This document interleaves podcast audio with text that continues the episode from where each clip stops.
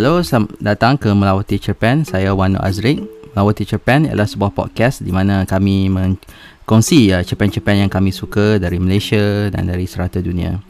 Dalam episod kali ini, kami menampilkan uh, tetamu istimewa kami, uh, Azrin Fauzi. Hai Azrin. Hai Azrik. Terima kasih atas jemputan.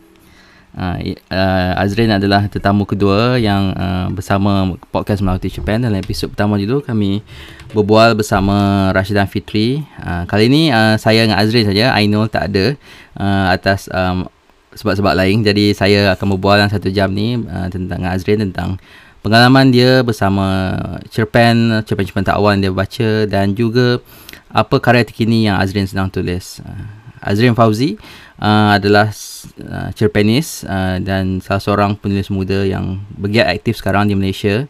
Dia telah menerbitkan pelbagai karya di pelbagai uh, media di akhbar dan majalah. Dia juga telah menerbitkan dua buah kumpulan cerpen iaitu Urban dan juga Meta Scandal. Dan kini sedang mengusahakan sebuah manuskrip baru. Betul tak Azrin? Manuskrip baru kan. uh, yang sedang tulis sekarang uh, saya pun tak tak tahu lagi bentuk uh, bentuknya saya tahu cuma uh, sama ada dia akan jadi novel, novela itu saya belum tahu lagi. Cuma yang sebab sekarang bila menulis ni saya hanya sekadar untuk terus menulis dan layan je dia akan jadi macam mana. Mm-hmm. Cuma uh, tunjangnya adalah uh, uh, maknanya form dia adalah uh, fragment-fragment uh, maksudnya penamat penamat si beberapa, beberapa penamat kepada sebuah cerita lah. Mm-hmm. Jadi ha. lebih kepada novel lah. Ha. Bukan seka, bukan cerpen sangat. Bukan cerpen lah. Memang tak akan jadi cerpen lah ini. Mm-hmm. Hmm. Tapi kalau cerpen tadi dah sepanjang daripada PKP tahun lepas sampai sekarang ni masih ada waktu dah untuk tulis cerpen yang yang kita katakan konvensional, ha, yang eceran tu. Ada. ada. Memang uh, setelah menyiapkan manuskrip kumpulan cerpen ketiga mm-hmm. Amuk Emago dan mm-hmm. sekarang ditangani oleh uh, Enomo Ayana uh, saya ada menulis beberapa cerpen. Mm-hmm. Asalnya sekarang pun ada dalam 4 ke 5 cerpen macam tu yang sedang digerakkan sekali macam tu lah kot. Mm-hmm. Uh, sebab saya sekarang ada kekangan, kekangan waktu mm-hmm. dengan sibuk bekerja so saya mencari uh, waktu menulis saya adalah waktu lepas balik kerja lah malam mm-hmm. dan itu pun tak mengambil masa yang lama mm-hmm. sebab kita dah balik kerja penat apa semua cuma hujung minggu lah kot. Mm-hmm. Uh, di mana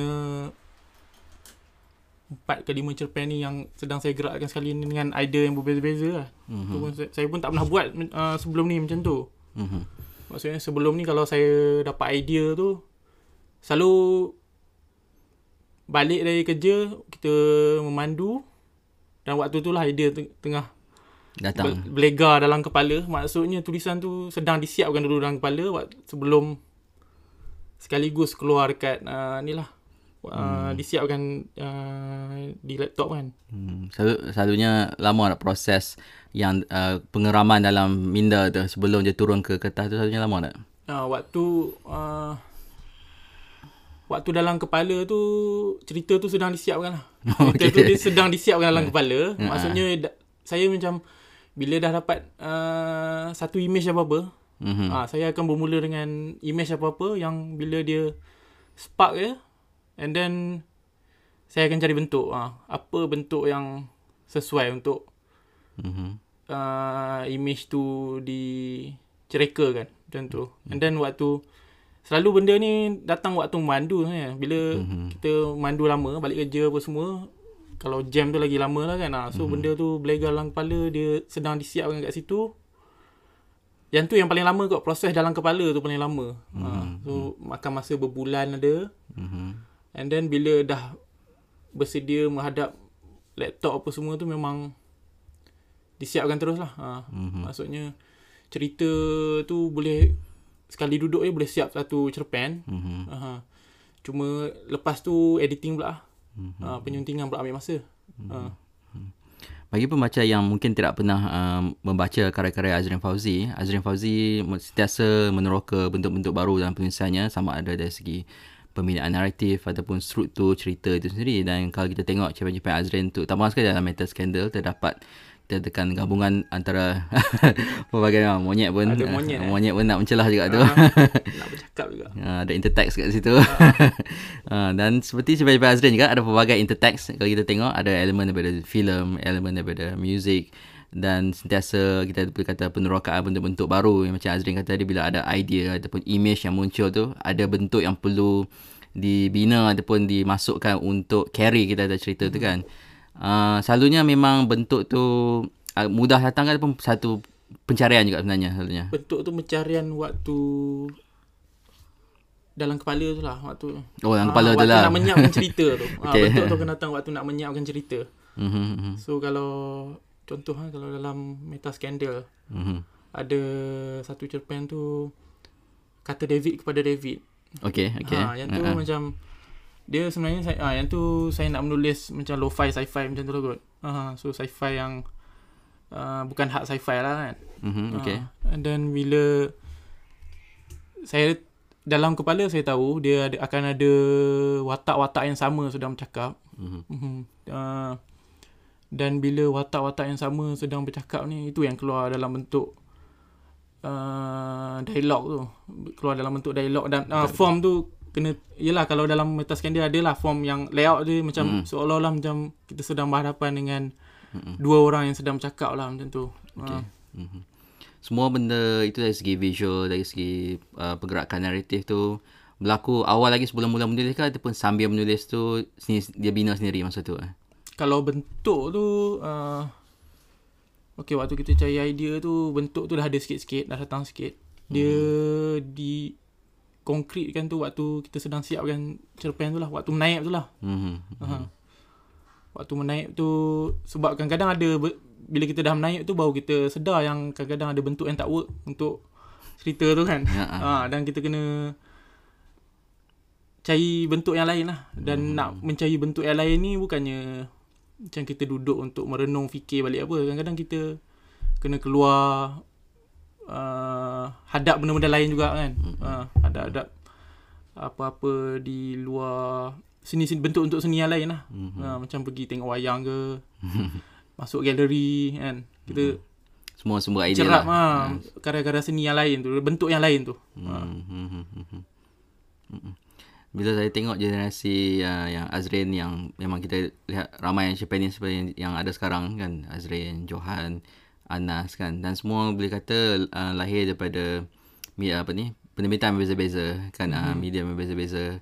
Ber- dan ini sangat beza dengan generasi yang lebih awal yang kita kata lahir melalui dia orang bahasa kan melalui melalui bengkel kan Uh, tapi dari segi uh, pengalaman uh, sebagai pembaca peringkat awal kan uh, mungkin hampir semua orang sama saja membaca karya sastra sama ada di sekolah ataupun di perpustakaan uh, dan saya rasa untuk generasi yang 90-an ke atas kebanyakannya mesti ada pengalaman dengan Komsas cerpen-cerpen Komsas uh, uh. jadi untuk Azrin di peringkat awal tu uh, sebagai seorang pembaca kanak-kanak ataupun remaja uh, apa pengalaman terawal yang Azrin boleh ingat uh, sebagai seorang pembaca cerpen uh?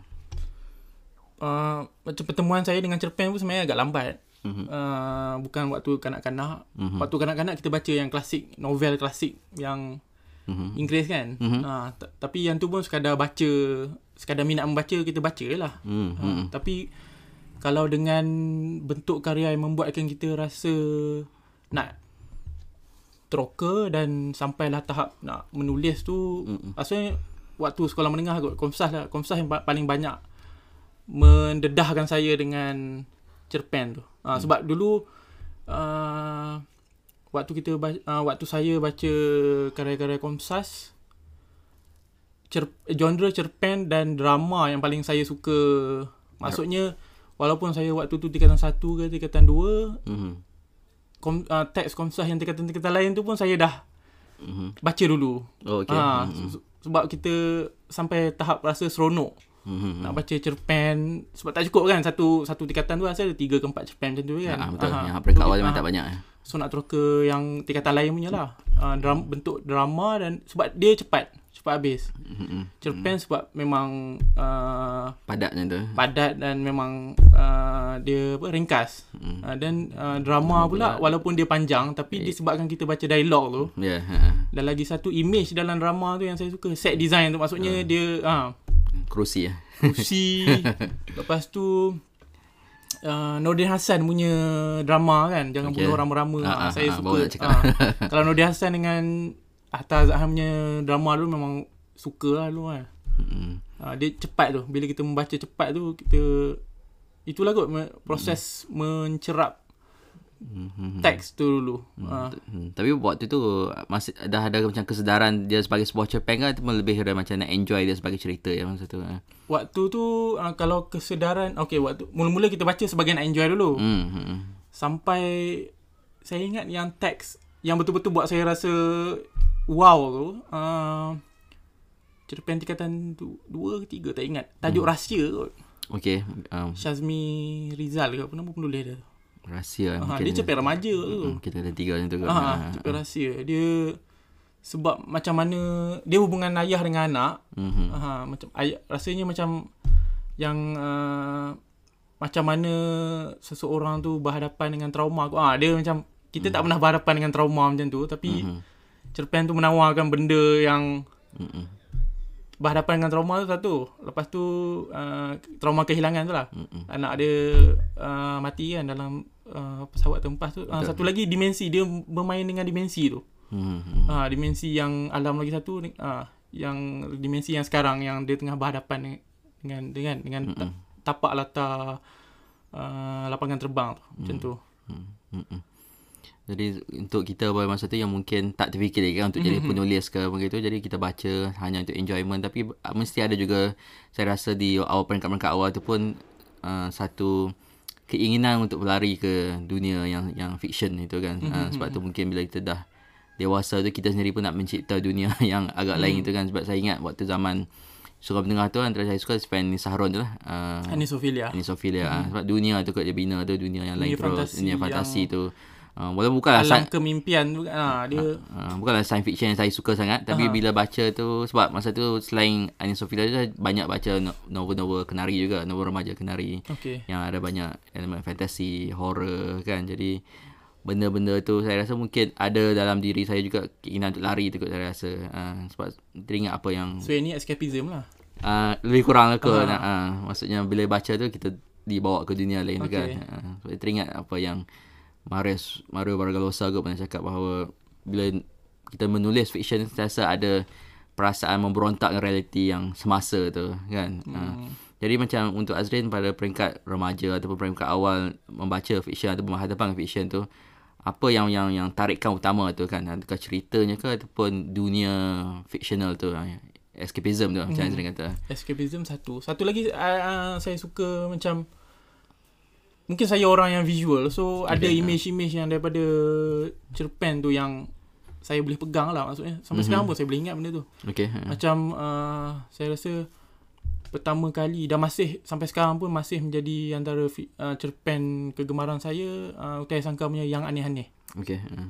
uh, banyak, sampai sekarang pun saya boleh ingat uh, image-image dalam cerpen tu macam uh, okay cerpen tu dimulakan dengan seorang pelacur yang lompat hmm. terjun ke luar tingkap Mhm. and then uh, di tengah-tengah cerpen tu ada yang uh, watak uh, protagonis ni dia tertinggal dia macam mana nak balik KL ke nak balik Taiping ke macam macam tu lah dia dah selesai tugas dia dan dia terlepas kereta api Mhm. dia bersiul dan kereta api tu patah balik. okey ah, maksud, so, maksudnya ada image kot saya Image, pegang eh. image lah sebab saya pun memang orang yang visual tu macam tu. Uh, jadi be- be- itu pengalaman yang dibawa dari zaman remaja kemudian hmm. bi- kalau dari segi yang mendorong untuk menulis tu adakah memang sebab cerpen kan ataupun ada sebab-sebab lain yang yang i- akhirnya membawa Azrin untuk menjadi seorang penulis uh. Okey. Uh, rasanya yang mendorong untuk menjadi penulis tu waktu rasanya lepas SPM, okey lepas SPM 2000 maksudnya saya waktu tu dua uh, 18 tahun 19 tahun macam tu. hmm tahun 2010 11 macam tu waktu tu sastra alternatif kan waktu tu India ada kena India. Waktu Betul, tu betul. ada SFP apa semua. Saya Betul. baca fiksi waktu tu lah. Mm fiksi. Mm-mm. and then uh, Rasanya sebelum tu lagi. Sebelum fiksi pun ada lagi tu Yang Ada Republic Kutu apa semua tu kan. Yes. ha, Saya ra- rasa baca antologi Republic Kutu kot. Uh, jaga. Uh, Cepen Ridwan ada uh, Cepen Roslan Jomel pun ada Tak silap aku? Ada ada. Timbus bayi kan? Uh, ha. uh, siapa yang contribute ada Fadli ada. Fadli tak, tak sure tak ingat. Ah tapi ah, ada Ada. Maksudnya dalam antologi Republik Kutu dengan kelahiran lain. Jaga lah jaga, punya berapa lagi ah. Hmm. yang buat rasa nak menulis tu. And then yang buat rasa nak menulis lagi satu sebab fiksi waktu tu tak silap. Okay. setiap kali dia keluar novel baru je Uh-huh. dia keluar novel baru dia akan uh, buat satu peraduan menulis certot macam tu kot 300 word macam tu je ah so macam aku rajin juga nak masuk benda tu dulu kan ah Mhm. yang tu lah kot yang So dia punya proses recruiting atau backstory dia untuk urban ni macam mana? Kan setiap kota kan di Aha. kan jadi bin, idea untuk bagi, untuk bahagian-bahagian buku tu tak, macam mana? idea untuk setiap kota tu kalau kota yang pernah pergi daripada pengalaman di sendiri lah. Okay. Ha, kalau kota yang tak pernah pergi daripada pengalaman orang lain. okay. pengalaman orang lain lah kan. Ha, macam waktu tu rasa ada 2 3 tempat yang tak pernah pergi lagi tu. So macam kita tanya kawan-kawan yang pernah pergi. uh, and then uh, ni je lah ben, uh, bentukkan dia punya cerita je lah kan. Ha. Hmm. Tapi dalam, dalam, dalam kepala masa tu ada tak macam model cerpen macam mana ke yang duk terbayangkan nak bina setiap satu tu? Tak ada. Tak ada. Ha, tak ada macam satu sebab waktu tu ni buku pertama. Ya. Ha, so akan jadi buku pertama. Memang maksudnya sebelum-sebelum ni pun yang eceran pun memang uh, yang nulis eceran sebelum ni pun tak ada orang macam uh, Guide ke? guide ke ataupun bagi kritikan apa kita pun tak tahu tulisan kita sebelum ni macam mana. Okey, so nak siapkan buku ni kira macam Memang apa yang aku tawarkan macam tu. Okey. Ha, maksudnya uh, lepas-lepas tu lah orang yang akan Bagi feedback. bagi feedback uh, ap- apa bentuknya untuk satu buku tu Maksud, Hmm. memang uh, tapi rasanya waktu tu pun aku macam aku tahu yang uh, orang punya persepsi terhadap yang macam ni lah indie lah waktu sastra Yes. alternatif lah waktu tu Ha. kan yang bukan DBP lah orang kata kan Ha. bukan oh, baru perdana kan ah. tapi sebab kita kita dah tahu kita nak uh, nak menulis kan kita Hmm. nak serius dalam menulis ni Mm-mm. lepas tu kena yalah kena menghasilkan satu buku dulu lah untuk Mm-mm. lanjutan selepas-lepas tu kan ha, macam tu kita boleh kata macam gamble juga kot waktu tu ha, macam tulis je lah Mm-mm. Mm. Dan dia tak ada juga macam kerisauan masa tu Eh ni tulis itu fiksi ni Maybe nak buat cerita macam fiksi pun tak ada ha, tak, tak ada tak ada, tak ada Ha, yang tu Mm, Sebab ni peringkat Ah, awal, sebab- awal gini ah. ah, sebab Ah. okey waktu aku siapkan semua cerpen tu memang ada juga aku punya uh, kira aku punya self macam orang kata self censorship lah maksudnya okey mm-hmm. kalau aku macam pasang niat lah macam okey kalau mana cerita yang Amir tak suka ni buang lah tak apa biar ha, biar macam aku ah, maksudnya Okey. uh, gugurkan je lah daripada pengalaman cerpen tu ha, macam tu lah kot ha. Ah, dah, dah ready lah dah untuk- ready dah lah ah, untuk, dicantas ha, sebab kita pun tak tahu yang sebab aku rasa tak tahu lah sebab uh, bila siapkan urban tu pun uh, aku aku baca novel fiksi waktu tu dan Mhm. aku tak rasa yalah aku pun tak rasa yang bahasa aku sama dengan yang novel fiksi lain waktu tu ke kan Mhm. ha, macam tu lah kot so sebab kita memang bagi apa yang kita boleh bagilah waktu tu kan Mhm. ha.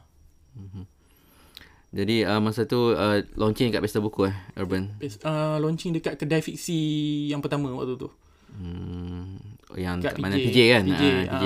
Oh Kat launching PJ. kat situ. ha, ha. Uh, solo ke ataupun ada buku lain kali? sekali tak silap aku sekali dengan Legend Press waktu tu dia keluarkan satu antologi Okay.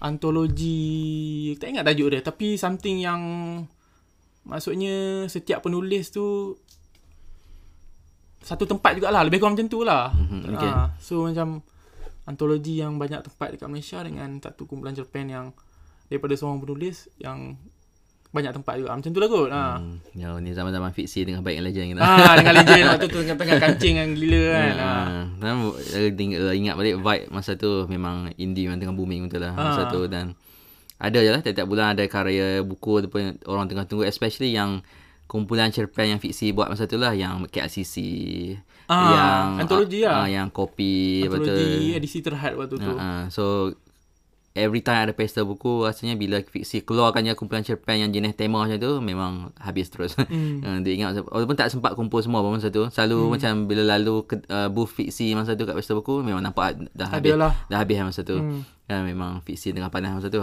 legend pun tengah panas masa tu. Jadi mood yang macam Azri kata suasana indie yang tengah booming ni kan banyak influence kat kan. Jadi kalau lah kau lah menulis lebih awal kan mm-hmm. ataupun sekarang kan mm-hmm. yang pun dah beza vibe dah akan akan akan spark lah, apa semangat nak menulis tu ataupun memang timing ni memang perfect masa tu sebab so, Aku rasa timing ni memang perfect waktu tu. mm-hmm. Se- uh, sebab Okay kata kalau aku menulis sekarang, sekarang maksudnya tak ada buku apa lagi kan. mm. Uh, tapi aku dah banyak uh, cerpen-cerpen eceran. Mm. Kata kalau kalau keluar sekarang uh, lambat lah dia.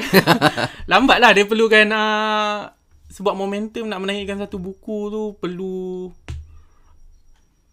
memang terus terang cakap memang perlu banyak ni lah, banyak pihak lah. Uh, Mm. Mm-hmm. uh, kritikus satu lepas tu kalau tak ada kritikus pun penerbit lah kena mm-hmm.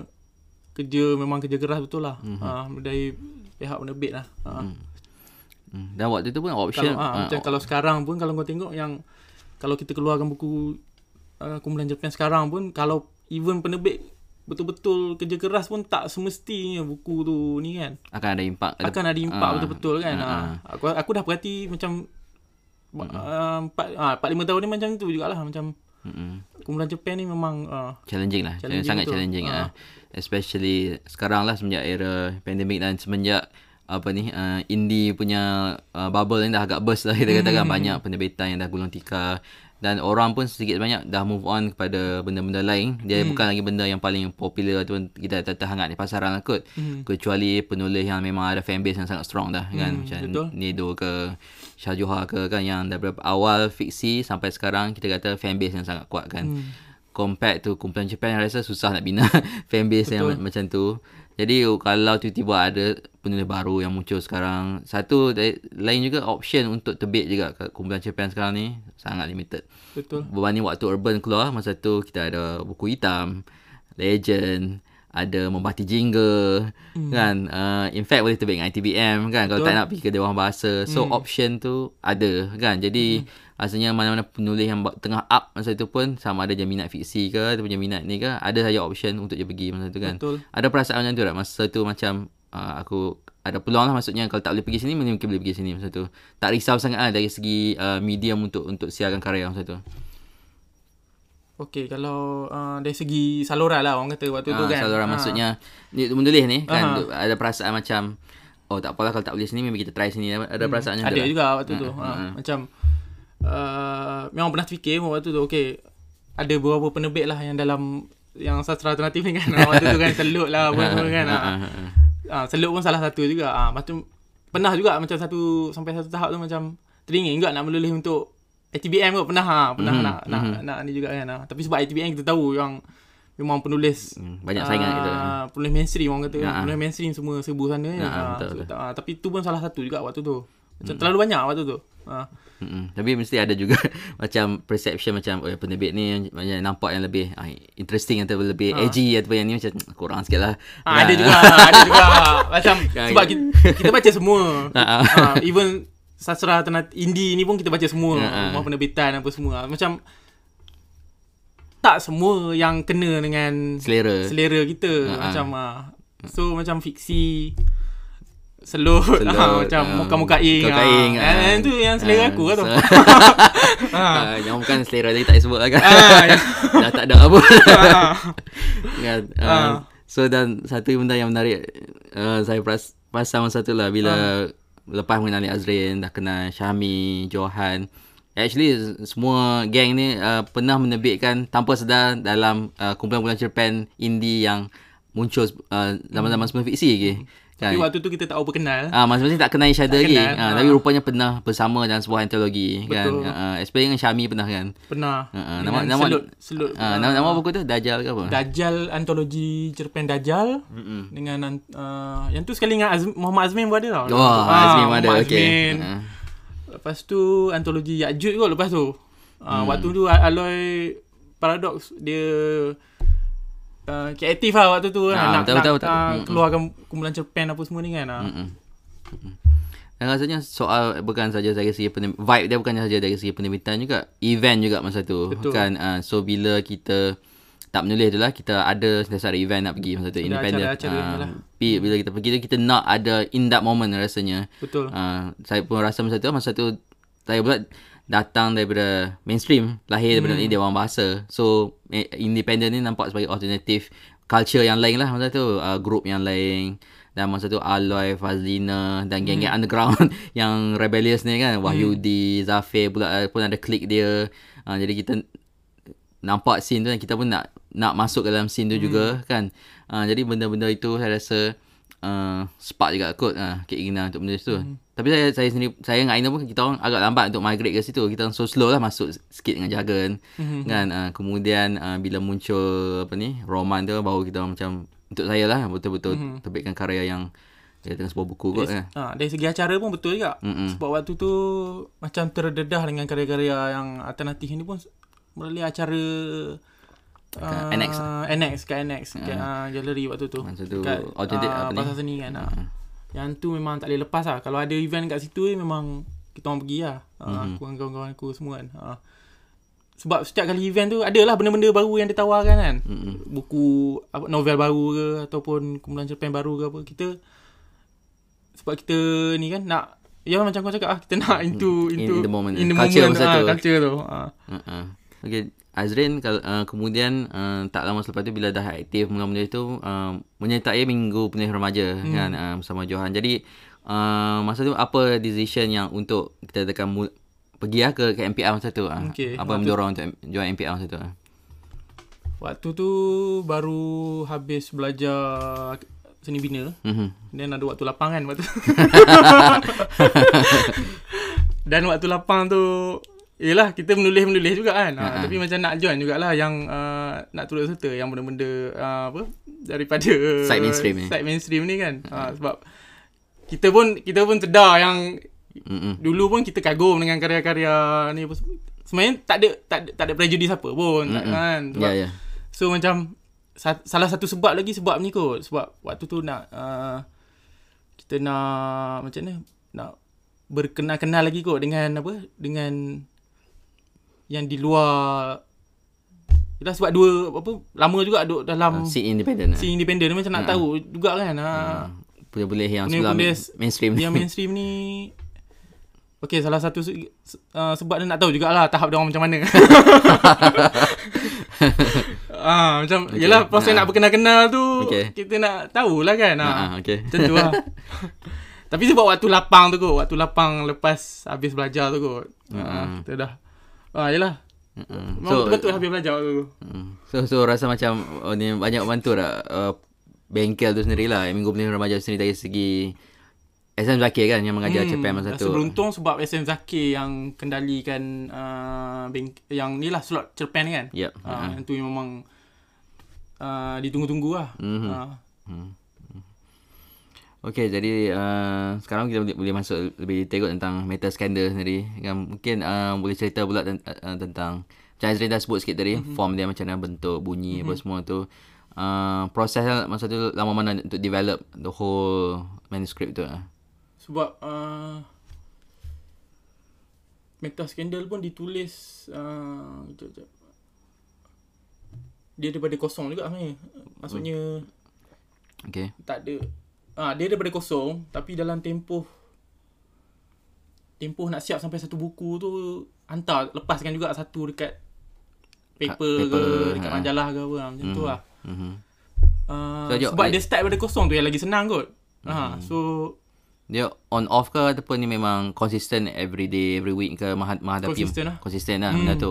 Sentiasa sedar lah. Sentiasa sedar. Benda tu lah. Sebab kadang-kadang kita tengok kumpulan cerpen ni selalunya penulis dia buat eceran je. Dia buat eceran, benda dia hantar. In the one day dia realise, oh dah cukup agak cerpen. Buat sebuah buku. Tapi memang skandal memang tak. Memang Meta Scandal memang ditulis untuk dibukukan. untuk dibukukan. Untuk okay. dibukukan memang uh, konsisten waktu tu satu hal, satu lagi sebab uh, dah ada dah ada line up lah waktu Line tu. up, Ah, okay. waktu ingat sonok-sonok ke waktu tu bagi tajuk dulu, bagi tajuk, bagi tajuk, bagi tajuk, bagi tajuk dulu. Okay, okay. Ah, lepas tu ah yang tu lah idea-idea dalam kepala tu lah letak dekat ni kan. Mhm. Uh, tajuk ni ke tajuk ni kan. macam tu lah tengok sesuai tak sesuai apa semua kan.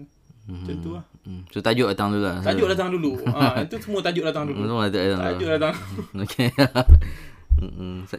Tu sa- satu perasaan tu apa ni culture untuk kita menerbitkan kumpulan cerpen sebagai buku maksudnya sedar lah untuk terbitkan sebagai buku kita jarang nampak macam kat Malaysia sebab yang common itulah yang tadi itulah yang dia tu, tulis bawah-bawah cerpen in the end dia jadi sebuah kumpulan cerpen mm. pengecualian mungkin macam narrative Hokon Shoto kot rasanya contoh yang paling best sekali maksudnya tak mungkin dia dibuat sebagai eceran dulu mesti dah dirangka Sebab, uh, satu lagi satu uh. lagi yang sampai satu tahap tu macam tengok tajuk tu kan dalam line up tu uh. tengok tajuk tu cerita ni pasal apa lah, macam uh, cerita ni nak pasal apa pula ah uh, macam tu uh. sampai tahap macam tu uh. maksudnya benda tu uh, memang ditulis untuk siap satu kita terus pergi satu lagi satu lagi macam tu turut lah uh-huh. Teringat apa ni uh, Fadli Akiti pernah kita dia sebenarnya kurang enjoy baca kumpulan cerpen satunya. Mm-hmm. Alasannya sebab itulah sebab dia rasa macam kumpulan cerpen ni selalu random ah. Macam mm. uh, cep, baca satu cerita ni lagi lompat ke cerita lain dah ada benda lain dah. Mm-hmm. Kan uh, tapi kalau orang yang minat selalunya antologi atau kumpulan cerpen ni dia nak beli sebuah buku yang macam ni sebab dia rasa dia dapat banyak benda. banyak rasa, banyak perasaan, Yang banyak pun perasaan juga sebab uh, rasanya tahun kita kalau kita baca kumpulan cerpen 90-an pun mm-hmm. ah tahun 90-an awal 2000 macam tu memang kalau kita baca kumpulan cerpen oleh seorang penulis kan mm-hmm. rasanya cerpen-cerpen tu pun bukannya ditangani oleh maksudnya susunan cerpen tu lah mm-hmm. editor yang editor yang membukukan mm-hmm. penyusun je lah penyusun ah, penyusun yang penyusun yang membukukan kumpulan cerpen tu mm-hmm. bukannya penulis sebab kita tahu penulis, uh, yang kalau kita baca yang DBP punya cerpen tahun 90-an tu. Mm. Uh, kita tahu cerpen-cerpen ni dah eceran merata-rata ni. Uh, so betul. penyusun atau editor waktu tu lah yang membuku membentukkan buku kumpulan cerpen tu lah. Betul betul. Selalu macam awal tu yang kalau hak remaja Osman Putih lah banyak susun. Ah, Osman Putih. Osman Putih, ha, Ramli Isin. Ramli Isin. Ha, ha. Jadi dan dia dah ada mindset dia ha. macam tema-tema tertentu yang dia ha. nak susun sekali benda tu. Ha. Ha dan sama juga bila saya baca yang yang Dongeng Merdeka tu pun uh, Shannon dengan Ramli Isin juga lah yang hmm. susun dia buat susun macam kronologi sikit kot macam awal-awal tu cerpen yang awal kemudian uh-huh. pergi tapi semua tu bagi form lah kot sikit sebanyak lah kot Yalah, itu yang membantu nah, itu yang membantu uh-huh. kan bagi form tu uh, tapi it, maksudnya penulis dia tak ada pelibatan kat situ lah maksudnya proses nak membukukan tu uh-huh. uh, buku yang cerpen tu hmm. penulis di uh, di luar. Uh, satu juga rasanya masa tu juga susah sikit untuk penulis secara aktif terlibat dalam proses uh, kita kata final product tu buku tu sebab hmm. bila pergi pada DBP dia tak tahu apa akan jadi. Mungkin mereka tak ada final say lah kita katakan benda hmm. dengan editor lah final say. Sekarang dengan ada penerbitan independent hmm. penulis ada macam mana Uh, peluang proses kreatif tu lah boleh terlibat secara langsung dengan penerbit, dengan designer. Uh, hmm. Dah boleh plan awal contohnya illustration Betul. untuk untuk cerpen. Hmm. Uh, jadi dah ada banyak lagi creative control di antara penulis dan juga dengan penerbit. Hmm. Kan, uh, dan itulah macam menarik kan untuk in the future kalau ada lagi banyak buku yang kita tekan konseptual lah kot kumpulan cerpen kan hmm. yang bukan sekadar himpunan eceran hmm. sahaja. Uh, uh, okay.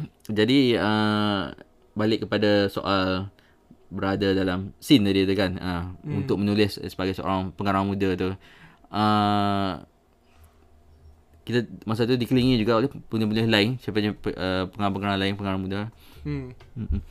uh, kalau dari yang se- segenerasi ada karya-karya yang yang impress juga lah kot dengan tulisan mereka ada macam yang ni segenerasi ya uh-huh. Kau nak recommend lah kot Top 3 ke kumpulan cerpen ke Kalau tak Kalau tak kumpulan cerpen Ambil cerpen eceran dia orang ke Yang Rasa lain lah Membawa kesegaran ke ada Ada uh, beberapa Macam mm-hmm. Anas Muhammad sendiri pun Sebab mm-hmm. uh, Kita menulis dalam Style yang lain mm-hmm. Bentuk yang lain mm-hmm. Cerita pun cerita yang Ada dunia yang tersendiri kan mm-hmm. uh, Kalau macam Tak makna Macam aku Aku suka juga yang penulis yang dengan style lain macam Johan, Johan Razi. Sangat lain. Ha, dia memang aku tahu aku tak boleh menulis macam ni. Mm-hmm. Ha, dan aku kagum kat situ. Okay. Ha. Uh, bahasa dia lah, bahasa dia mengalir, bahasa dia mengalir. Mm-hmm. And then dia punya uh, dunia dia tu kita tahu dunia yang realism dia kan mm yang ha, yang believable orang kata. Mm. Ha, betul, betul. Ha, macam mm. Anas Muhammad kita tahu dunia dia dunia yang uh, mm yang hmm, tu kan yang kita tekan komikal komikal lah uh, uh. at the same time ada elemen-elemen magic kat situ. Uh. Syafiq Ghazali satu lagi. Syafiq Ghazali uh, Syafiq Ghazali uh, Syafiq Ghazali pun waktu di awal-awal okay, waktu sebelum Meta Scandal pun memang dah follow dia punya tulisan tu. Mm-hmm. uh, memang sukalah dengan uh, bahasa dia. Bahasa dia dengan uh, cerita dia fast pace lah selalu. Betul? Ha. Betul. Ha. Siapa lagi? Mm. Kalau Indonesia macam mana? Masa awal tu ada terbaca tak cerpen-cerpen dari Indonesia masa tu? Kalau dari Indonesia, di Indonesia cerpen yang waktu tu ha, aku yang terdedah kan Se- Seno kot, cerpen Seno. Seno. Ha. Mm-mm. Yang penulis-penulis generasi baru waktu tu tak tak tak dapat lagi. Ha. Ha. Satu nak cari pun susah lagi. Ah, Ha. susah lagi kita nak sebab nak beli buku Indonesia nah. Tapi Seno banyak lah buku, ah, cerpen-cerpen dia yang ni. Hmm. Dunia cerpen dia sendiri kot. Ah. Mm-mm. Mm-mm. Yang lain ah, Dari- yang lain macam tak tak kena dengan selera kot. Hmm. Ah. Da- Dari luar ada? Dari American ke ataupun dari Jepun ke mana? Hmm, Murakami kita Kalau kita dari luar lah. ah, kami malah nak cerita lah memang memang karya Murakami pertama yang aku baca kumpulan cerpen yang After the Quake tu. Okey, Ah, ada so ya. memang 6-6 cerpen tu memang aku suka lah dengan dunia yang macam ni. Mm-mm. yang suria dia kan. Mm-mm. Ha. Uh, lepas tu baru beralih kepada yang The Elephant Vanishes. Mm-mm. The Elephant Vanishes uh, lepas tu yang Blind Willow Sleeping apa? Mm-mm. Blind Willow Sleeping Woman eh. Yes, benar benar Ah, sebelum Blind mana. Willow Sleeping Woman. Ah, lepas tu baru baca novel-novel dia. Mm-mm. Mm-mm. Kalau yang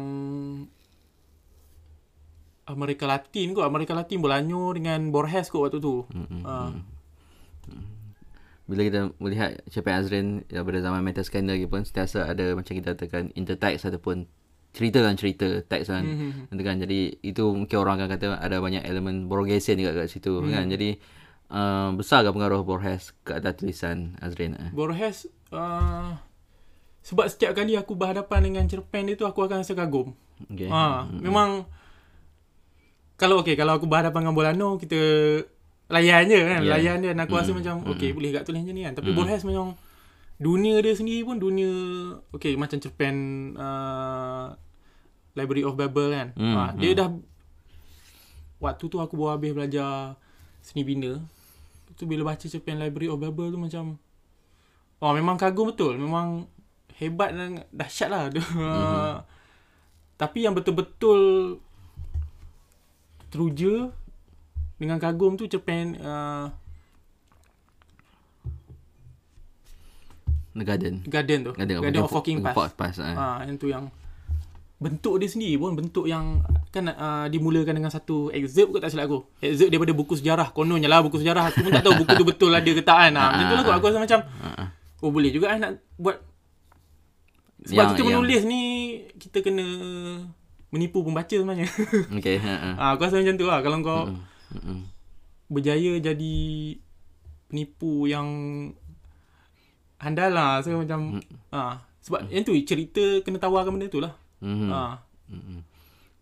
Dan setiap pengarang cerpen yang yang dunia lah yang famous Hmm. dia sentiasa beri kita dengan kesan yang lain kan kita bergerak ke Betul. uh, dari Borges contoh dari yang sangat macam akademik metafisik Philosophical. philosophical macam Ha. tu kemudian kalau Bolano lebih laid back sikit. uh, Bolano pun macam in between tu tapi Ha. kalau kita pergi yang ekstrim tu kebelah realism Chekhov apa semua tu sangat grounded uh, dia apa ni harem punya cerita kan, Hemingway kan. Ah, Hemingway Ha, ke ha. kan Ha, ha. tapi kita sana boleh layan sebab itu game dia permainannya macam tu Hmm. kan Uh, so macam untuk kau bila kau baca cerpen lah daripada mana bentuk form pun Hmm.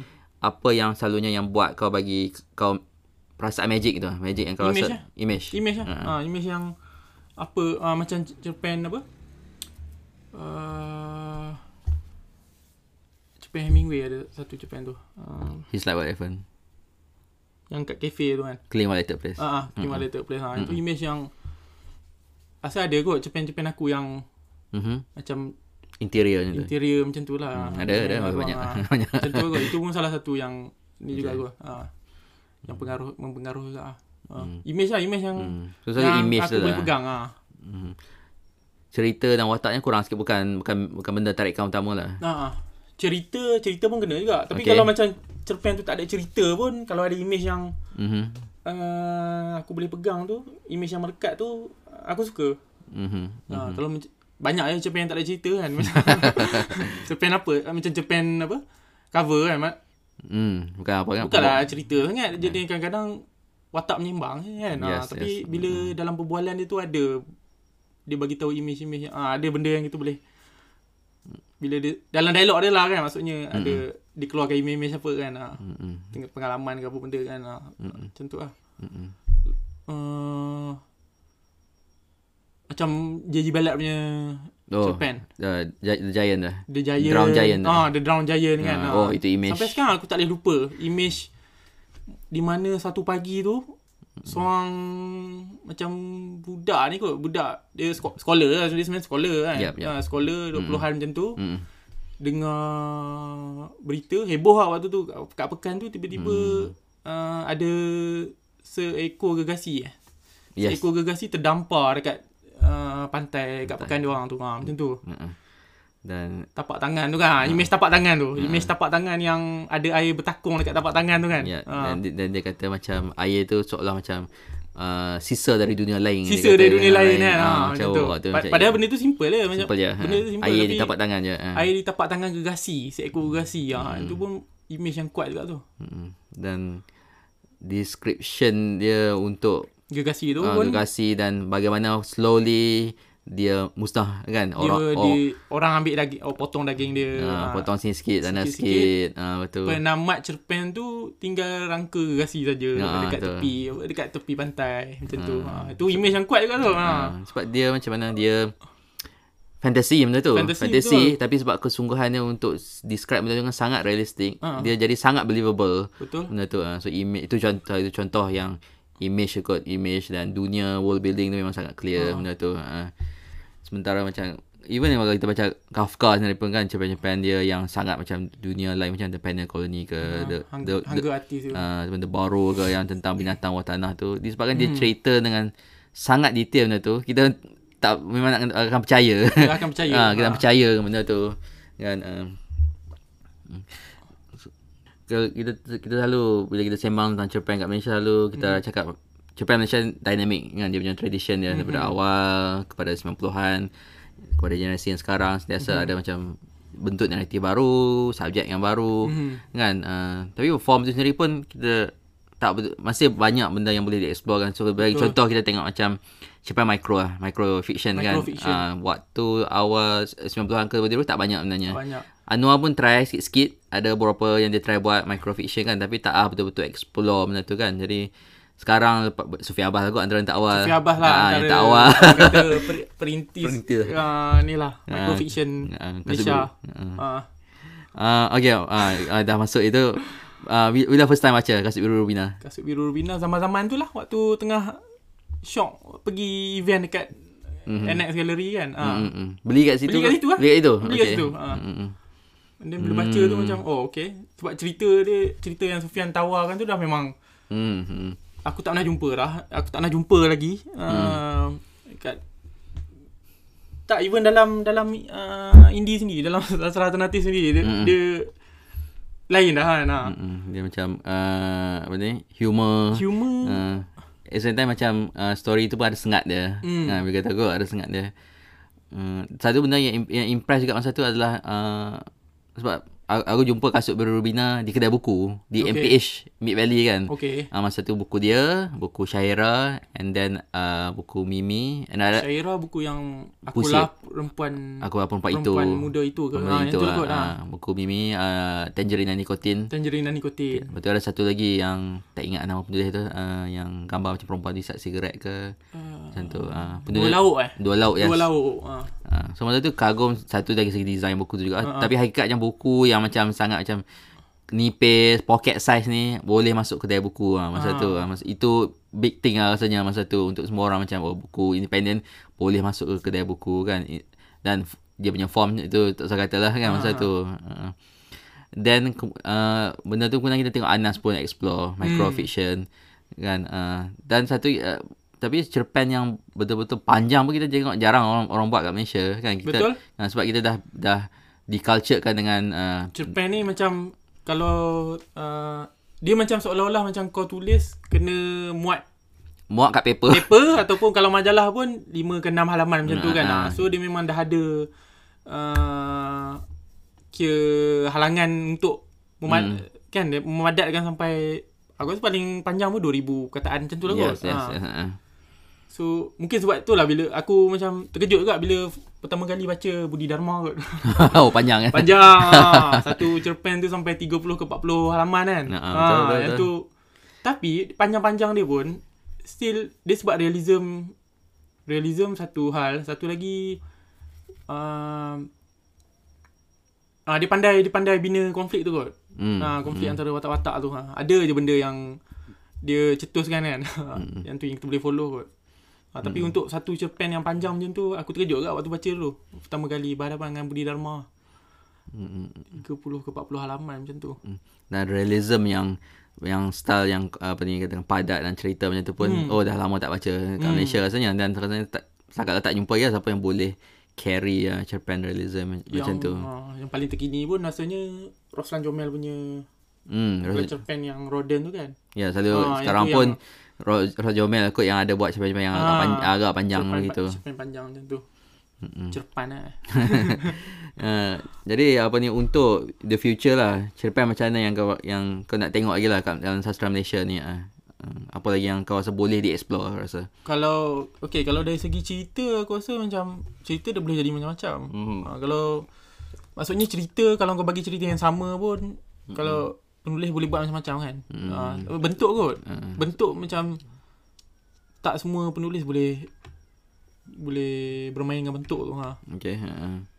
Macam uh, subjek macam kau rasa macam dah Subjek- cukup, cukup variety ke ataupun dah agak macam tepu sikit subjek yang yang selalu kita nampak kat sekarang ni Selangor kini lah kot Selangor kini ataupun online ke kan subjek uh, kalau Selangor kini aku macam tak apa-apa berkenan kalau yang direct sangat. Isu-isu Isu politik lah. kan. Ah yang tu mungkin preferences tak tahu lah kot. Mungkin atau untuk waktu tua kan. Ada Mhm. selang-selang selingan-selingan ni kan. Mhm. ah. Ah tapi aku rasa uh, Selangor kini antara satu medium yang ni juga sebenarnya. Yang bagi ruang bebas juga sebenarnya. Mhm, ha, mhm. untuk kau bermain dengan Form, bentuk kot form. ha, dengan form dia Okay. dia sebab dia paper Mhm. ha tapi dia bagi kau kebebasan tu ha Mhm. aku rasa macam oh okay. tak, tak ada dekat, dekat medium lain dekat paper Betul, lain macam betul. tu kan ha Hmm. dengan uh, apa terhad kepada tak lebih seribu perkataan macam tu kot nah macam Mhm. ha maksudnya yang pendek yang betul-betul pendek tu lah Mm-mm.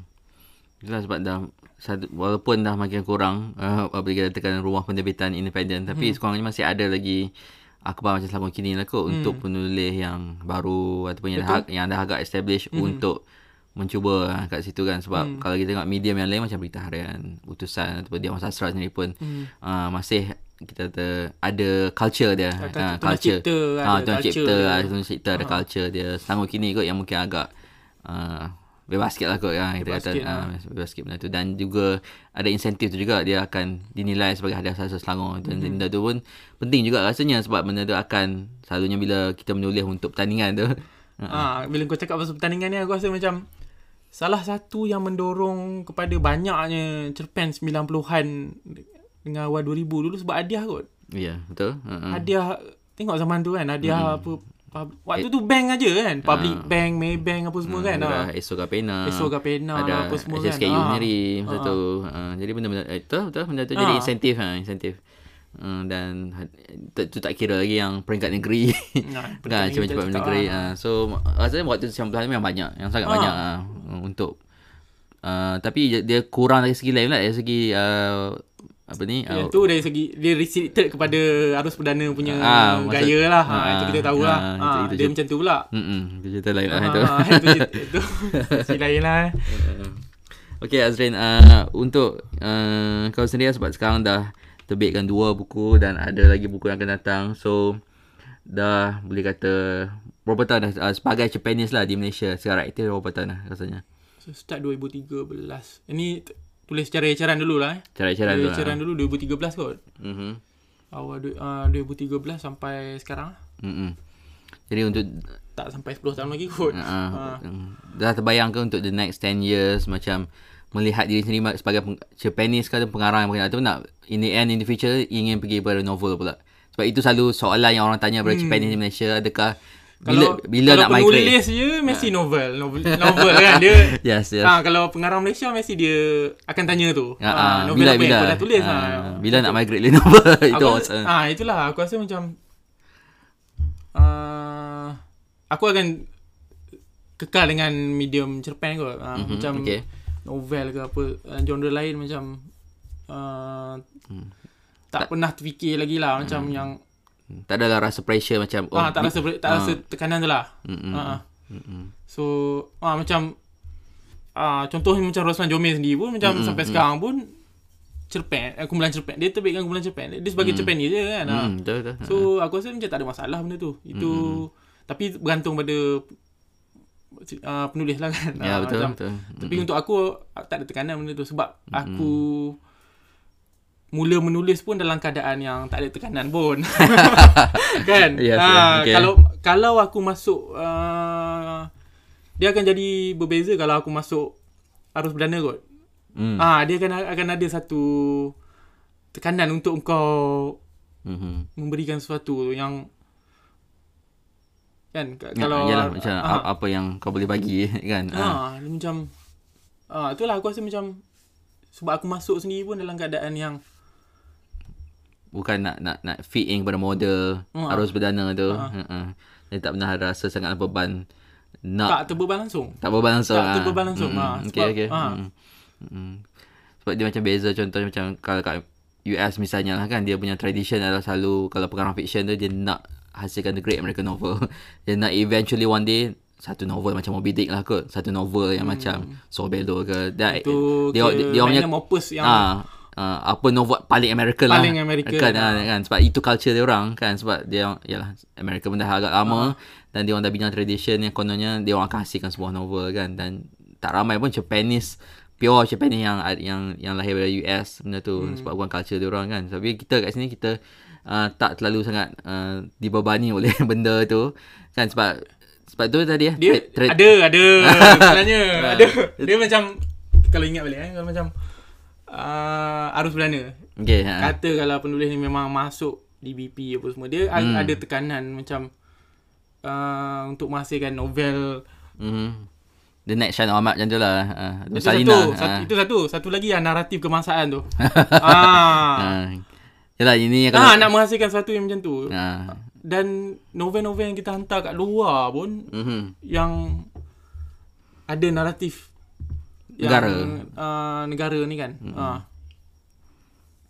Dia tak ada lagi satu uh, dia macam macam mana macam, macam kalau kita baca Amerika Latin punya karya kan. Mhm. Macam-macam kan. Yes. Macam-macam bentuk, macam-macam subjek. Dia tak ada pun macam kalau kita kita kenal Chile punya penulis pengarang tu Kita- disebabkan bentuk dia, disebabkan avant-garde dia, bukannya disebabkan nationality. ada lah isu-isu Chile yang kita nak tahu ke apa bukan macam tu. Ha ah. Ha. Uh, okay.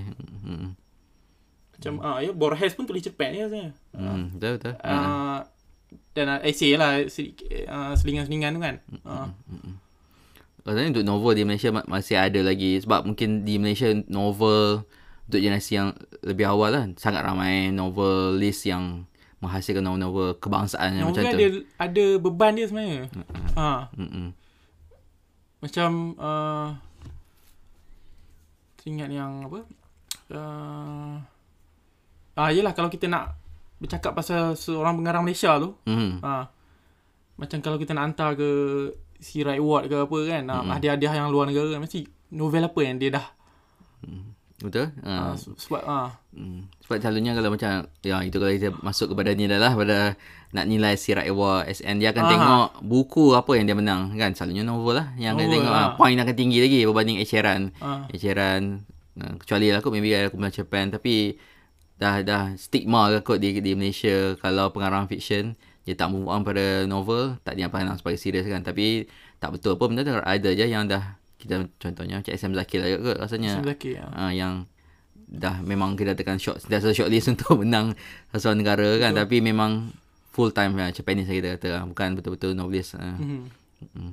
so di Malaysia kan tak ada sangat uh, ah, beban tu macam uh. SM Zakir pun uh, walaupun okey Japanese yang memang mapan mm-hmm. antara yang terbaik sekarang macam tu kan. Mm-hmm. Uh, orang uh, cakap kan. Ya. Uh, tapi masih orang menunggu novel dia tu. macam ah, kan betul kan? Ah, Macam ah. uh, novel macam yang latest ni Icarus lepas tu Ya. apa lagi novel lepas ni yang uh, macam tu. Mm-mm. Uh, maksudnya dari segi Expect- halayak sastra sini pun kita menunggu uh, macam tu kot stigma kan. Ha, ha. Macam yang hari tu lah kita yang bila Johan Jaafar buat kecoh hari tu dekat Dewan Sastra dia kata oh no, kat Malaysia dah tak ada novel besar.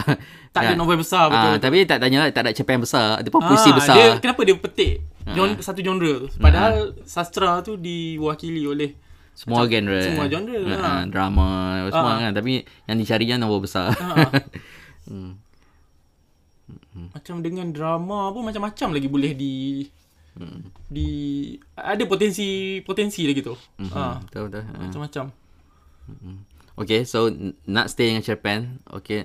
In the future ada tak uh, cerpen lah ataupun satu form yang teringin nak explore betul-betul. Uh, tapi rasa maybe bukan masa dia lagi. Ada tak yang membayangkan lah benda tu? Bentuk lah bentuk, yang Bentuk ke cerita ke kan sebuah uh, something lah kot masterpiece ke yang terbayang dalam otak. uh, Okay, dia macam apa yang mendefinisikan buku karya karya tu kot. Macam Okay, okay. ah dia Mm. itulah aku selain jujur ni pernah juga terfikir yang macam macam mana kau nak uh,